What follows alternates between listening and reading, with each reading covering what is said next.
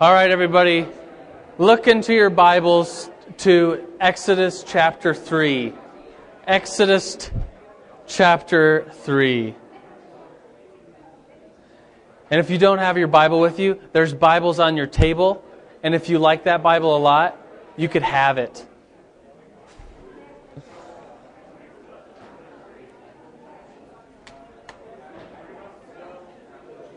Thank you. Thank you. Do I look good today, everybody? I look good? Okay, thank you. I'm just making sure. I have a wife now, so she helps me get dressed in the morning with my suits and things. All right, Exodus chapter 3. This month, everybody say Civil War. It's going to be amazing. We this month we are talking about church history, the church history, our history as Christians during the time period of the American uh, Civil War. So, aren't you excited about that? Any Civil War buffs out there? I don't know what that really means, but I would love to be a Civil War buff because it just sounds really cool. And so, uh, we are talking about slavery uh, of the African people by the whites in the South all this month and how the church responded to that. And I think this month of Sunday school is kind of a dark side of church history because we as Americans, we as Christians in the South, condoned the slavery of one people by another. Kind of dark, right? Okay, let's get started. Exodus chapter 3, and this is a favorite passage of people that uh, read, slaves in the, in the 1800s would read this passage. We're going to look at verses 1 through 10, and uh, got a lot of encouragement from it. We're going to read this, and then after I read this, we're going to show a clip of a movie of this passage. And the clip of the movie is Prince of Egypt.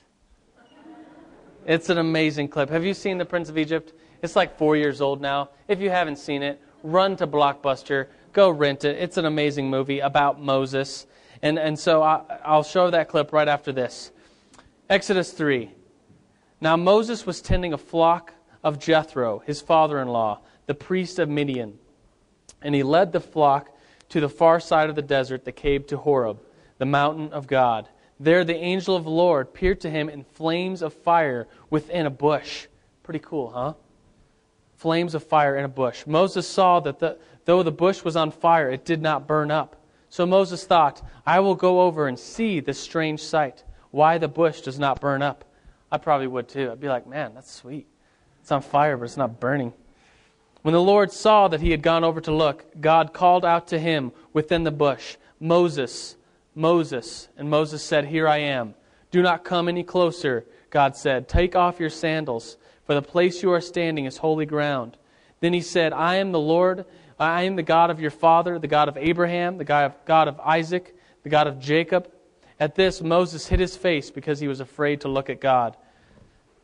Then God said, Then the Lord said, I have seen the misery of my people in Egypt. I have heard them crying out because of their slave drivers. So this is a point in history when the Israelites were slaves of the Egyptians, and God doesn't like slavery um, of his people, crying out because of their slave drivers. I am concerned about their suffering. So I came down to rescue them from the hand of the Egyptians and to bring them out of the land into a good and spacious land, the land flowing with milk and honey. I, I'm still not sure what that means. I don't know. How does a land flow with milk and honey? Anyways, it's good land. The home of the Canaanites, Hittites, Amorites, Perizzites, Hivites, and Jebusites. And now the cry of the Israelites has reached me, and I have seen the way of the Egyptians oppressing them. So now go. I am sending you to Pharaoh to bring my people, the Israelites, out of Egypt. Let's pray. God, we just thank you for your word. God, we thank you for church history that we can look back and see our family as Christians, see what we already went through, learn from our own history, because God, you have been in our history throughout time. And we just thank you. We praise you for that. We praise you for the lesson you're going to teach us this morning. Would you open our hearts and would you open our minds today? And it's in your name. Amen. All right, I'm going to show you this sweet clip. It's about two minutes long, maybe three. And I for a time. I know it's good to wake up in the morning and do your devotional with, uh, let's say, a Bible. How many of you guys do that every day? I think it's so cool. Uh, there was like a period of a month where I woke up every day and instead of reading the Bible, I watched this clip right here because I just loved it. I was encouraged by it and I thought it was really powerful. So, all that to say, this is the movie clip of what I just read you. If you weren't paying attention, here it is.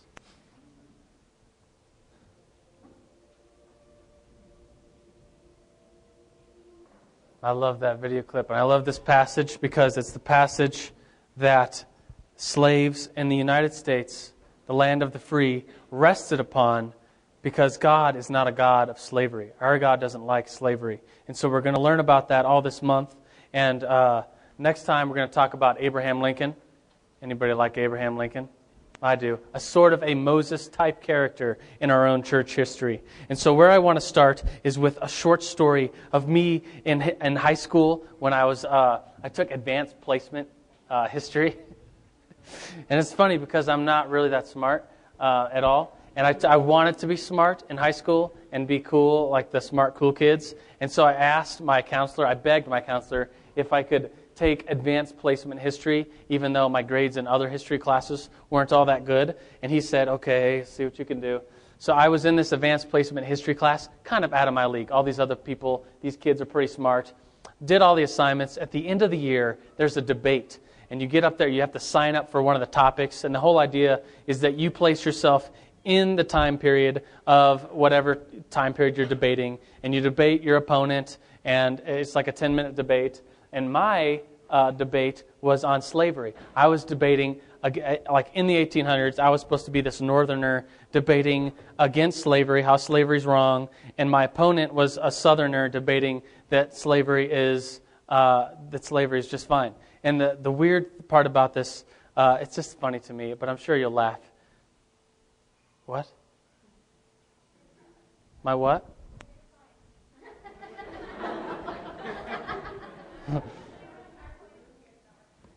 okay. Oh, the PowerPoint. I thought my zipper was down. I was about to get really embarrassed. Man, that'd be horrible, huh? okay, I'm not sure how to make it go up there. Uh, okay, we'll just skip the PowerPoint. I'm glad my zipper's not down. All right, what I was about to say was uh, my opponent. So you picture this me, a northerner in the 1800s, debating against slavery, and my opponent just happened to be uh, a black man uh, arguing for slavery. and so it's just kind of funny to me. Um, and he, I thought, uh, my, uh, my, I guess, angle in debating was to say slavery is wrong slavery is horrible. The evils of slavery need to be ended. And I thought his angle was going to be, well, slavery, we need it in the South. And so, as an economic and uh, just to, for the South to be the South, we need slavery. I thought that was what was his angle that he was going to take. He didn't take that angle. And uh, he was a very good speaker. I was in high school and not a very good speaker because I was very shy. Can you imagine me, little Joe, in high school eating lunch by himself? Shy kind of kid, uh, not very good at speaking. Now I'd like to say that, I would hope to say that you would say at least I have some sense of public speaking because I kind of make my life speaking. And I'm a pastor, that's what I do. I talk to people. Um, but back in high school, I was shy. I'd been a Christian less than six months. Um, and so, if you've been a Christian less than six months, do you know the Bible very well? No, probably not. When someone says open up to Hezekiah or whatever, you're like, what? And you say, I don't know. You're like, I can't find this stuff in the Bible. And so that was kind of me. Anybody been a Christian less than six months? Nobody? Oh, a few people. That's awesome. Yes, I think that's so cool. Um, so that was me. My opponent, I say all that to say that my opponent was also a Christian. The black dude uh, the, the, in my high school class debating me was went to a different church than me. He went to an all black church and a church that he often spoke at. And so this is my opponent, someone that's that's, that speaks in, in his church, and someone that happened to be, but this was a sophomore year. When he was a senior, he became the, the senior class president. So extremely talented. This was my debating partner. I thought his angle was going to be uh, so we need slavery because of economic reasons. He took on the role of slavery is okay because it's in the Bible. I had no idea that he was going to take that, that angle. And so here I am, Christian. He actually, I mean, he was attacking me, like personally. He was like, You're a Christian, right? And I said, Yes. He was like, Well, here's some examples of slavery in the Bible. What do you say to that? And I was just like, Duh, duh. Uh. he, he, like, he killed me in the debate. He just killed me. And he, he pointed to some actual passages in our Bible that deal with slavery, where God seems to say that uh, here's some rules for slavery. And so if slavery is in the Bible, his argument, and obviously he didn't believe this, he was just doing it to, to kill me in the debate, um, but he was saying, just picture, he had people eating out of his hands because here he is, a black person saying, We need to oppress the black person. We need to put. he killed me in this debate and just had everybody laughing. And, and so you can imagine it. So, what I want you to do is just take a second. In your notes, if you open up your notes, there is three passages Job, a Genesis passage, and a Colossians, Colossians passage I want you to quickly, at your table, and if, if you're only sitting at a table with two, you're allowed to switch tables and get with a, a, a um, more people at your table, and look at these passages and kind of quickly answer the question what does God think about slavery? What? All right, what do you think? Do you think God likes slavery? the Job 7 passage talks about just slavery being in the Bible. What does someone, uh, someone, th- th- this passage might have just confused you, like I had picked the wrong one or something. But the Genesis 9, 25, 26, someone tell me why I put that in there. You kind of have to know the context of, you, you, see, you realize that these are verses that a southerner in the 1800s, uh, like a white person, a plantation owner, would say, Oh, yeah, we go to church every Sundays, it's okay to own these slaves and to treat them however we want to treat them because there's some passages in the Bible that talk about slavery. And this particular passage of the Genesis 25, uh, uh, the Genesis 9, 25, and 26 passage is one of the most famous verses that they chose to uh, say that slavery slaves should be okay. It's okay to own slaves. Does anyone know why I picked that passage? It's pretty weird. Cursed be Canaan, the lowest of slaves. He will be to his brothers. He also said, Blessed be the Lord, God of Shem. May Canaan be the slave of Shem. Brandy, do you know?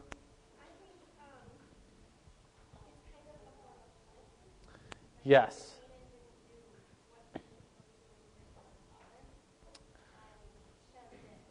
Right. Yes. Here's the idea people took, it's called proof texting. I'm going to talk about this a little bit. But people said Canaan, the descendants of Canaan, uh, somewhere else in the Bible it said that they had a, little bit darker skin. Maybe, that, maybe it doesn't even say that. Somewhere, someone pulled this idea out of their hat that said uh, Canaan and the descendants of Canaan are darker skinned people from Africa. And so when they, when they read this passage, they say, oh, this is just how it's supposed to be. Curse, the curse of Canaan is that dark people must serve white people. That's horrible. I don't know where they got that from. It's called proof texting. It's called grabbing something out of the Bible, taking it out of context, and then using it for your own selfish and bad ideas that are not biblical. And we'll talk a little bit more about that in a second. But first, I want to talk about um, kind of what we're talking about here slavery. I want to, it's going to kind of change the mood of the room a little bit. Are you okay with that? I'm going to, I'm going to read you two uh, stories of of slavery, firsthand accounts, and it's gonna, you're going to be a little sad. You might be a little mad at our own history as Christians, our own history as Americans, oppressing other human beings. And so in the 1800s, sl- sl- the slave trade was a big deal. Um, in Africa, throughout the history of Africa, there has been, throughout the history of the world, there's been slavery. One tribe, one people group will take over another people group or another tribe, and then that tribe will be the slaves of the winning tribe. Happens all over the world. Still happens today. Uh, I think there's, I guess there's, I've heard numbers as high as 12 million actual slaves living today. 2007. Like you think this was a long time ago, but it's still kind of in places like Sudan, where one tribe takes over another tribe, and then those people become their slaves. But in the 1800s, what was happening is that the, the winning tribe would sell those slaves to some white people that were on the boats on the shores of Africa because they can get a lot of money. And so those slaves were then put on slave ships, taken to places like the New World, uh, taken to places like the South of the United States, taken to places like the Caribbean and Jamaica, and then they were made slaves there. And there's this movie that just came out last week. Did anybody see Amazing Grace? Yes, I saw it too. Is it good or is it good? Or is it good? It's really good. So it's, and I think we, it's produced by Christians, and it's, it's just a great movie. It's the same producers as the Chronicles of Narnia, and it's not meant to be a Christian film. I think so, in some ways, like we as Christians make movies for ourselves, and they usually aren't that good. Um, it's true, though. It's in a lot of cases, and it's hard. And we say, "Oh, this is going to be a great outreach," but really, the only people that see it are other Christians. And but this movie is a movie that is pretty mainstream. I mean, it came out in theaters all over the world, uh, and so it's a it's a really cool movie. It's produced really well, and it's a story of William Wilberforce. Isn't that a sweet name? That'd be sweet. What's that, Wilberforce? oh, I cracked myself up. It's just such a sweet name. William Wilberforce. It's about him, and the subplot of the story is that one of the characters is John Newton, the guy that wrote the song Amazing Grace, was a slave uh, ship, was a slave trader in the slave trade, dealing with, uh, treating people like animals, and then out of that, God saves him. He becomes a Christian, turns his back on the slave trade, writes Amazing Grace. It's a pretty cool testimony. The whole movie is about William Wilberforce, though, that serves in the parliament in the UK, in England. He's in the parliament, becomes a Christian, and has to decide should I become a priest and use my education to be a priest and a pastor, or should I stay where I'm at, bloom where I'm planted, and let God use me? And some of you have to make those choices too. You're, you're doing a certain job, and God has a calling on you. Should I leave this and be a missionary? Should I stay where I'm at and be a missionary in my workplace? It's a good question to ask yourself. Um, and so William decides, I'm going to serve God in Parliament, use my successes, use my uh, achievements in Parliament to end the slave trade. Pretty sweet. And so the movie, it's, uh, a course of about 20 years of him trying over and over again to get Parliament to uh, make sl- the slave trade illegal. Because, and it's no, it's no joke. The slaves taken from Africa to the, to the United States and to the plantations in, in the Caribbean, it was the number one industry of England at the time. The number one industry. That's pretty big. It's pretty big. What's the number one industry of the United States right now? Any business majors know? Could you lump technology? Spam? I don't know. I would say, I don't, I'm just guessing, I would say technology. So it'd be like someone trying to make technology illegal. It's just like going so countercultural. And at the time, that's what William did because he saw the injustices of slavery. And in the movie, there's a, um, a, a, a character that's an African named Equiano. Did you catch that if you saw it? He, he was a black man that, it's just a really short excerpt saying he's going to write a story about his life as a testimony of how bad slavery is. And I want to read for you um, of, of two paragraphs of that story. And it's, it's, pretty, it's pretty vile. And so just get ready to, to I guess, just get ready to hear that. Um, so this is Equiano's story. An African slave taken from Africa to the Caribbean islands, becomes free, and then writes a book to help end slavery. And it says this this is about his account. At last, when the ships uh, had all got their cargo in, they made ready with fearful noises, and we were all put under deck, so that we could not see how they managed the vessel. But this disappointment was the least of my sorrow. The stench of the hold while we were on the coast, the so in, intolerable, loathsome, and dangerous smell made it dangerous for us to be there for any time.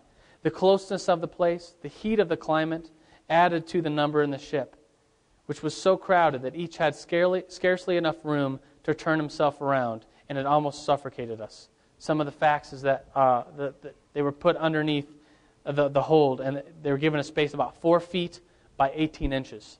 Just think about that for a second. Most people are taller than five feet, so not even enough room to lay straight. And uh, the, the, the slave journey was from about it takes about three weeks to go from Africa to the New World in weather conditions. And so, just the horribleness of that. Um, this produced copious perspirations that soon the air became unfit for respiration, and a variety of loathsome smells that brought on sickness among the slaves, and many died, thus falling.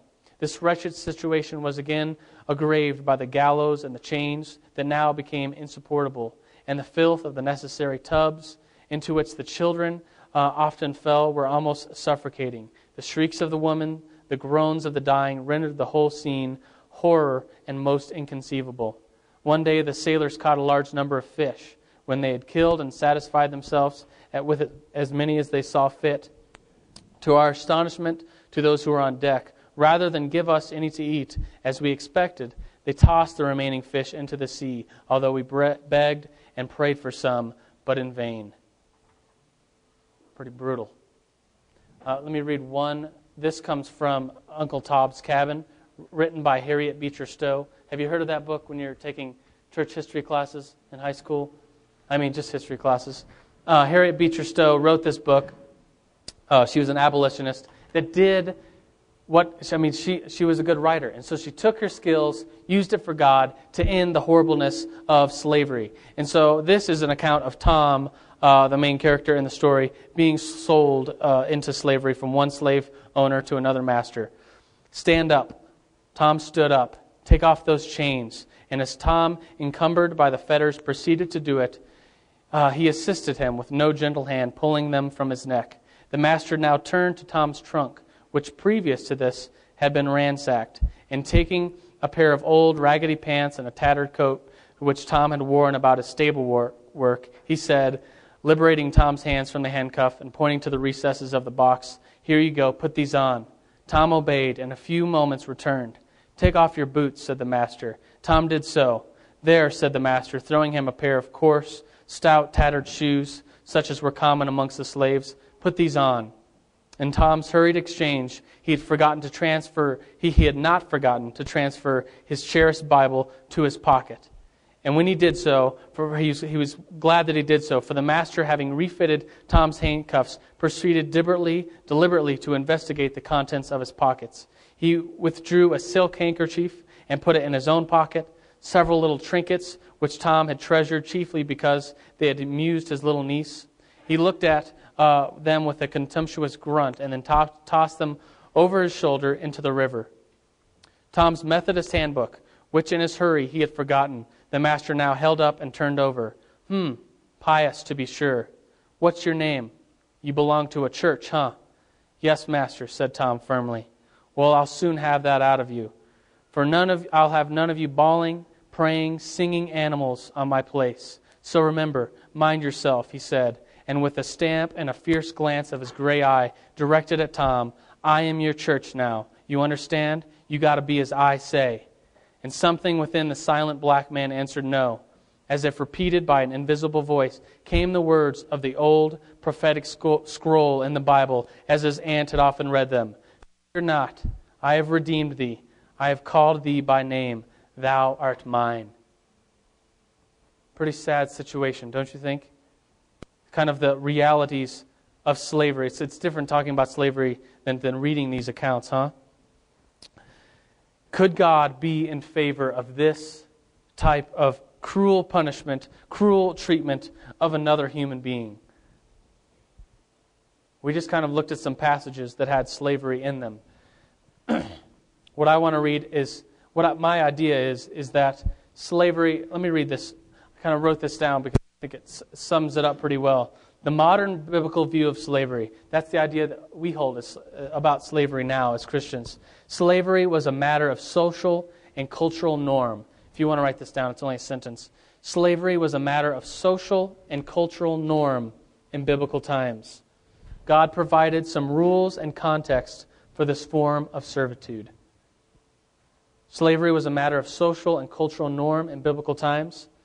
God provided some rules and some context for this form of servitude. And so that's why there's examples of slavery in the Bible, because it was common culture, common amongst the, the societies of the day in the Old Testament, even in the New Testament, of slavery. And so, does God support? Is that God's will for people, for one people to take another people based on anything, based upon a war that they won, based upon the color of their skin, to take them and put them and treat them horribly, to own them and treat them like animals? No way. No way. Let me, um, let me first quick say that, that the, the type of slavery that went on in the Old Testament, and the Pentateuch, the, in, the, in the Bible, the Old Testament, and in the New Testament, the Greek societies owning slaves, the Roman societies owning slaves, was nothing like the slavery that we saw in our own country, in America, uh, the land of the free, unfortunately. um, slavery that's in the Old Testament was you didn't own another human being like in, in, the, in the 1800s in the Americas. You didn't own them and they were not, um, as far as ownership, you, it wasn't like owning an animal. You owned another human being that was your service, your servant. It was more of a servantship than, a, uh, than, than just a, a cruel ownership of another animal. Deuteronomy 23:15. If you want to turn there, I'm going to read these, these three verses that are on your notes. A, a passage in Deuteronomy, and then in the New Testament, Philemon and Ephesians. The Deuteronomy passage is probably one of the favorite verses of the Underground Railroad. You know what the Underground Railroad is? It's the, it's the, the slaves get, breaking free from their masters in the south, running up to the north, trying to hide, traveling by night, and uh, and so this is a favorite passage of theirs. Deuteronomy 23:15 says, "A slave, if a slave has taken refuge among you, do not hand him over to his master. Let him live among you wherever he likes and in whatever town he chooses. Do not oppress him." do you see that? It's not this idea of like the Dred Scott case. If, if you're, if you're a, Civil War buff, you know that the Dred Scott case said that uh, this man, Dred Scott, was a slave in the South, ran up to the North, was there a couple years, then his slave master found him. Does he have his freedom? Is it once a slave, always a slave? Uh, what is the situation? This court case said that it's unfortunately our own government said back in the day, and we've totally changed and repented from this now, but we, we said once a slave, always a slave. If you're a slave, you're always a slave no matter what. But this Old Testament example says if a slave has run away from his master, taken refuge with you, don't hand him over to his master. Let him live wherever he chooses. He's not a slave anymore. He's one of you. He's free now because he got away. That's a pretty different idea than the slavery we saw in, in uh, the Civil War era. Philemon 1.16. That's in the New Testament. It's a small book. Uh, Philemon 1.16. And the book of Philemon is all about Paul writing to this dude named Philemon because he met this other dude named Onesimus in jail, and Onesimus was a slave that belonged to Philemon, and, and, and, Onesimus becomes a Christian, and so Paul writes to the owner, writes to Philemon, says, Bro, Onesimus should be free. Let him be free. He's now a Christian. Don't, don't keep him as a slave, but keep him as a dear brother. And Philemon 1.16 says that. No longer a slave, but, a, but, but better than a slave, as a dear brother he is very dear to me, but even dearer to you, both as a man and as a brother in the Lord. So we're looking at a very different type of slavery in the Bible that was prevalent than in the, than in the Civil War. Ephesians 6 9 gives some context to slavery. Very, very different than the South treated their slaves. Ephesians 6 9 says, Masters, treat your slaves in the same way. Do not threaten them, since you know that he is both their master and yours is in heaven. There's no favoritism with him. Basically, treat your slaves well. Do not threaten them. And in the South, plantation owners could kill their slaves, murder them without any, without any punishment. In the Old Testament, if you killed someone, what happened to you? Yeah, you were probably killed. And there's, there's punishment that has to be taken. And so, in, so this is a very different type of slavery in the Bible than in um, than in the Civil War. And so that's why I read that statement. I'll read it one more time. Slavery was a matter of social and cultural norm in biblical times. God provided some rules and some context for this form of servitude.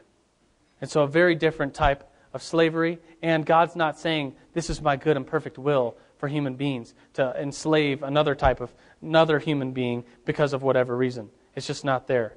And so there is slavery today. And I want to move uh, to a type of slavery. I guess I could talk just a second about um, that in places like Sudan, there is slaves, and I've heard numbers of upwards of 12 million slaves today. I mean, it's 2007, right? And there's 12 million slaves in places like Sudan, where one tribe takes over another and then makes them their, their slaves. Places like uh, Cambodia, Thailand, some of the big cities in India, where really I mean, just, just the horribleness of this, but there's, there's sex slave, slaves being trafficked, and just, um, just little girls being, I mean, there's sex slaves. Just the, the horribleness of that is still going on today in 2007. And if, you're, if, you're, there's churches doing lots to, to end that, and there's websites and all kinds of things that'll get you up to date on, on some of those numbers. But there's also a spiritual type of slavery that we have today. Because uh, let's read this passage John 8:34. And we're kind of changing gears right now and looking totally at the spiritual side of slavery right now and, and going away from the, the church history thing for, for the rest of the time. We have about 15, 10, 15 minutes left. Turn to John 8:34. John 8:34. I just found this passage the other day. Actually, the other week, last week when I was preparing this message. And so it's brand new. Isn't it sweet when you find brand new scriptures? It's so cool. You're just like, "Oh, wow, look at this. It's brand new."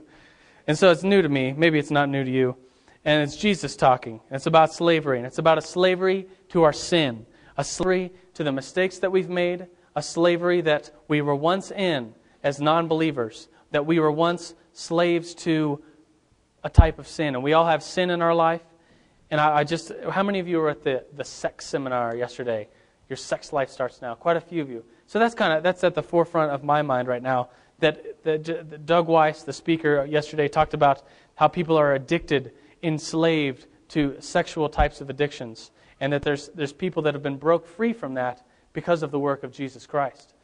Enslaved in sin and then brought free by Jesus Christ.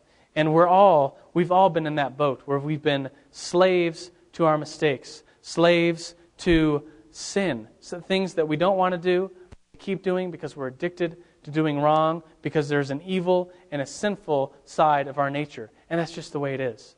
There's sin inside of us, there's good inside of us. But before Jesus Christ comes into you, there's more sin than good. And you can't overcome that based upon your own work. You can't break yourself free of slavery based on good things that you're doing. You can't break yourself free of, of addictions and uh, this, this, this in depth spiritual slavery to sin until Jesus Christ comes into your life. And this passage says it. Jesus replies, I tell you the truth. Everyone who sins is a slave to sin.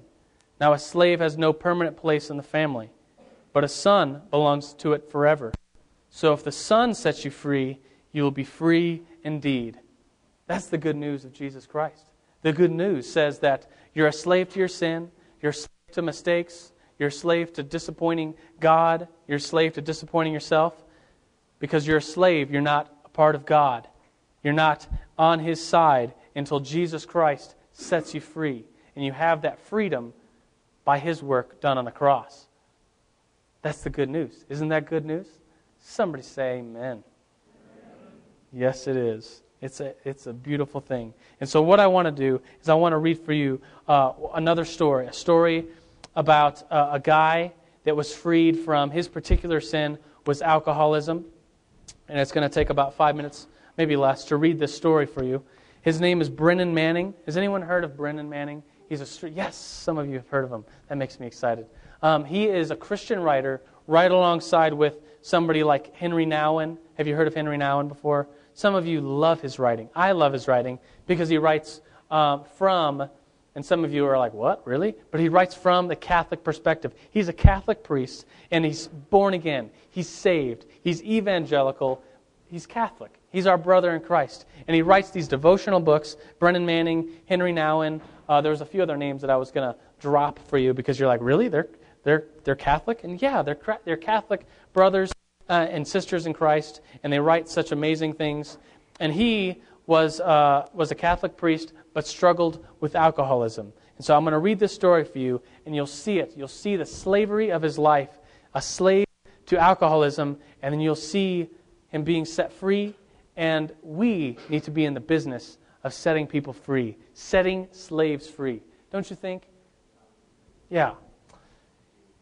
On April 8th, 1975, Brennan Manning was lying on his living room floor in Fort Lauderdale. It was 11 o'clock on a Saturday morning. He was desperately ill. He had the sense that he was dying. It was later confirmed at the hospital that he was told if he had not gotten help within the hour, he would have gone into alcoholic convulsions and died. Day after day, night after night, he would vow to God, I will not drink tomorrow. But the next morning, when, when he got what they call the tinglies and the crawlies, Withdrawal symptoms were so violent that he would have to pour four shots of vodka, some orange juice, use both hands to steady the glass, because without it, he would have spilled it all over the counter. He had a drink every morning before he went off to church to work because he was a priest. When he got to the church offices, he would poke, park in a remote part of the parking lot, have half a pint in the glove compartment. At about 11 o'clock, when the withdrawal symptoms set in, he would go out there, take a, uh, take a quick double shot. That carried him over to lunch, and he had a few more, uh, four or five screwdrivers. Then in the afternoon, he would come home at 4 o'clock and drink himself into oblivion. One night, he was so sick that he tried to dial a friend to come over to the house, but he didn't have the touch tone phone. Back in the 70s, they have the rotary dial. Has anyone ever seen one of those ancient pieces of machinery? Um, he didn't have the strength to dial the numbers. Finally, he mustered all his energy to dial zero and begged the operator to call Alcoholics Anonymous. He gave them his name and ad- address, and 10 minutes later, a guy named Joe showed up.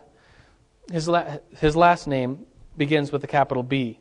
So Brennan Manning is lying on the floor, a t shirt, a pair of jeans. Joe B scoops him off the floor, races him down to a detox center at the local hospital.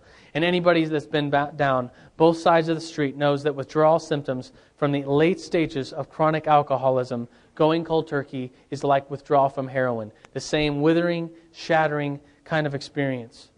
There's no point in dwelling, dwelling at any length on the odyssey of shame, guilt, remorse, the unbearable sense, the absence of God's presence in his life. But we mention this because Joe B. saved his life.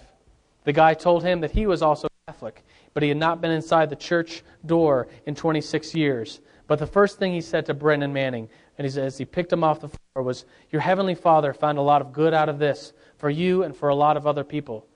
Joe B. slept outside Brennan Manning's door for the next five nights at the detox center. He asked nothing in return. One day he walked into Brennan's room with a copy of the June 1957 American Medical Journal on Alcoholism. It was a healing word and a life changing affirmation for Brennan because it said, Brennan, you, are, you should be no more ashamed of being an alcoholic than a diabetic. You got a disease, man. Thank God it can be healed through abstinence. And Joe B. had lost a fortune. He had lost over $8,000, $800,000 through his own alcoholism. And worst, he lost his wife and three kids. Joe now mows lawns for a living. And Brennan, Brennan noticed one day that he had a big hole in the sole of his work shoe, and he couldn't afford to get them repaired. But when Brennan was released from the hospital, Joe B. bought him his first dinner at McDonald's. Two years go by. It's now 1977. Brennan has been through all the alcoholic rehabilitations he can find uh, one in Miami for priests, uh, St. Louis one, and a granddaddy of them all in Minnesota. He's now deep into the AA program, be, being dry, going to a daily meeting, having a sponsor, working the 12 steps. Brennan is now in Clearwater, Florida, writing uh, a second book out there called The Gentle Revolutionaries. It's a pretty cool book. Um, some wealthy friends give him a condo to use on a remote part of the beach so he could be alone and write. He found that th- through the AA grapevine that Joe B. had moved from southern Florida, Fort Lauderdale, to central Florida. He was now in Clearwater. He didn't have Joe B.'s address, but Brennan called the central AA office and said, Ma'am, I'd like to get a hold of some guy named Joe B. I don't know his last name. She said, What, what does he look like? He described him. She said, That's a sad story. He's back on the booze. He said, No, ma'am, that's impossible. She just described him again, and he did. She asked, How old is he? He told her. She said, Joe B. has been drunk for the last three months. Brennan said, You're lying to me. He would never do that. He's the man that saved me. He's not drunk. She said, Go to Tampa. You'll find him on Skid Row. Brennan drove the 27 miles to Tampa. On 3rd Street, he saw a guy. He knows it's Joe B. Sees him at a distance. Walking up, he said, Hey, Joe. But it wasn't him. The guy could have been a perfect twin, his clone. The guy wasn't drunk or sober, just dry, a wino who, had been, who hadn't had a drink in about 24 to 36 hours, and the tinglies and the crawlies of this wino had begun. Brennan instantly remembers a time in his own life. He wakes up at 8 in the morning uh, on Commercial Boulevard in a doorway about a 100 yards from the kids, where the kids go for spring break, sniffing vomit on his own sweater, standing up on his bare feet. A blonde woman about 25 walks over with her four year old son in her hand. The boy breaks loose from the mother's grip comes to the doorway and stares down at Brennan Manning. The mother comes back up, pulls her son away and says, Don't look at that filth. That's all it is, just pure filth.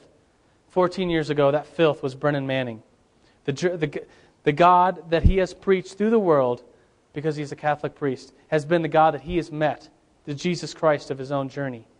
Brennan didn't read this in a book. It's the Jesus that he's met on the grounds in his own self mercy by God, the unconditional lover. He never found Joe B that day, but he did happen to be the instrument that God used to get that wino to a detox center, later to be reconciled to his wife.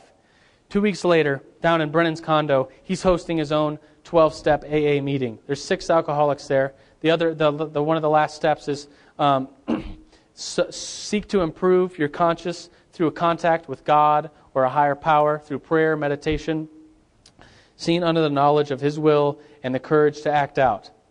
They all, are, are, they all start talking about prayer life, discovered that they were all either Lutherans, Episcopalians, or Roman Catholics. Someone said, Brennan, you're a priest, right? Can we have communion? He says, yes. The alcoholics have permission to use grape juice instead of wine. That's a pretty big deal for Catholic to not use wine, by the way. Um, they have communion. They start it up. Brennan gives a short sermon. Midway through, about downstairs, who walks in? Joe B. You know your life goes, your heart goes flippity flop when you see someone you haven't seen in a long time. Joe, Joe says, Keep going with your, with your sermon. I'll see you later. So they continue in worship. The downstairs door closes. Joe B's gone. Brennan's heart sinks. Two days later, he got a letter for him. And I'll, cl- I'll close with this letter. It says Dear Brennan, I came to your house and prayed for the right to belong amongst all of you good people. You never know what you did for me two weeks ago in Tampa. You didn't see me, but I saw you. I was 20 feet away in a store front window. When I saw you kneel down and kiss that wino's hand and wipe away, uh, you wiped away from my eyes a blank stare of the breathing dead. My soul, you cared. You really cared. My heart began to grow wings, small wings, but feeble wings. You breathed life into me. I want you to know that I had bought a bottle of wine, had it in my hand, but I dropped it down the sewer. Haven't had a drink since. Brennan, you should know. If you should ever wonder who Joe B is, you should remember I am someone you know very well. I am every man you meet. I am every woman you meet. Brennan, I am you. Let's pray. God, we just thank you that you are the God who sets people free. You are not the God of slavery. You are not the God that, that wants us to be enslaved by sin, whether that sin is sexual, whether that sin is alcohol or drugs or just a mindset or just messing up. God, you are not the God of slavery. You set people free, and we can be free indeed. God, we thank you that we could just look back at church history and learn that you has set people free in the South people of darker skin, human beings that we love and that we admire, that you love because they are your children. God, we thank you that the testimony is that you set those people free by your hand. And we could look at that, that time in church history and just thank you for that testimony. God, we thank you that you could set us free in our own lives. No matter what we're in, you could set us free because of your Son, Jesus Christ. And so we praise you, God. We thank you for your life inside of us. And everyone said, Amen.